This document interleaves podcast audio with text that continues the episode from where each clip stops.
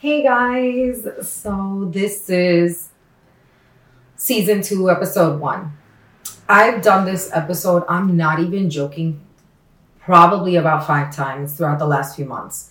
Um, I left season one with a great bang. This one has just been a little more difficult for me. Um, I find that it was difficult because of imposter syndrome. It was difficult because I had a curriculum, right? A plan on how I really, really wanted season two to go.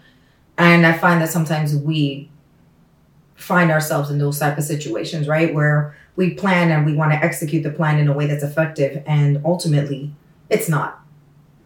I find that season two is supposed to be about storytelling, right? Storytelling in so many ways. And today, I've told you bits and pieces of my life, right, in season one.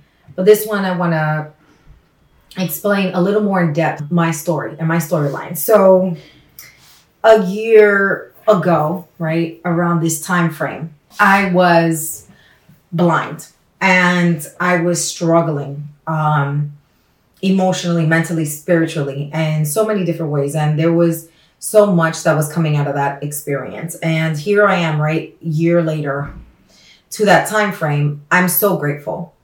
Grateful for all the lessons I learned, grateful for all the acknowledgement, all the things that I ended up understanding about who I am as a person. And sometimes I find that you have to go through something so fucking hard in order for you to really understand this true strength that is within you and that you've accumulated from all the experiences you've had as a person and as an individual. And so as I kept going and I kept processing that, right, um, I was like, in order for me to really start on season two, I need to start organically and authentically. Um, and today, I needed to do that. Usually, I have an incredible team. Veronica is great, and she's a person that helps me. But today, I I needed it to be by myself because I started this journey by myself. I will continue this journey by myself, and I will always have a team. But this is my dream. This is my experience. So I find that sometimes we as individuals get really stuck on how we want something to play out, right? Um, we get stuck on the idea that it has to be a certain way. And the older we become, the more time passes. If we don't check in, right, and, and identify that, like, maybe there are tweaks and things that we have to do in order for that to really come to fruition, we then end up kind of getting like really messed up within our own heads about how things should be and how it should play out. And so for me, this needed to be organic and it needed to feel normal and it needed to just flow. And I'm a big person on flow. I'm a big person on that things need to kind of play out the way they need to. It needs to just feel good. And it can't feel good if it feels too structured all the time um, to the point where there's no room for creativity.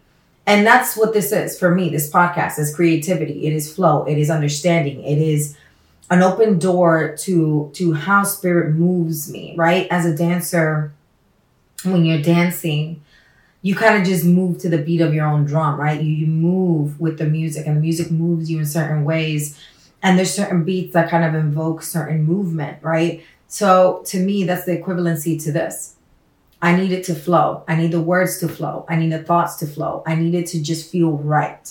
And if it doesn't, then I'm not selling to you what I am actively trying to be, which is healing through whatever experiences that is that allows you to connect to your true self, which is alignment, right? Alignment within myself, alignment within the experiences and the stories that I tell. And so for me, that's that's where I'm at. That's where I've been. And looking at this and looking at season two again, as it is a foundation for the film that I want to make regarding sex, intimacy, and generational trauma within the Latino community, that has to also come organically.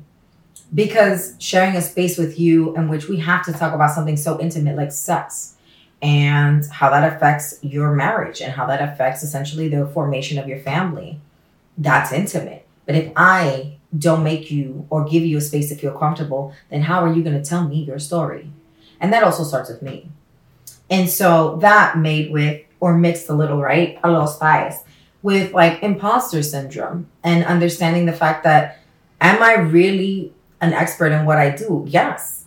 And it's sometimes I forget that. I forget that because unfortunately in this society we seek validation from others, right? Whether it be companies, our jobs, the people that we love, in order to be able to better understand who we are as individuals and know that we are doing the right thing. Sometimes we need to not put that sort of pressure on ourselves because it has to come from other people rather than listen to yourself, understand yourself, look at all that you have done.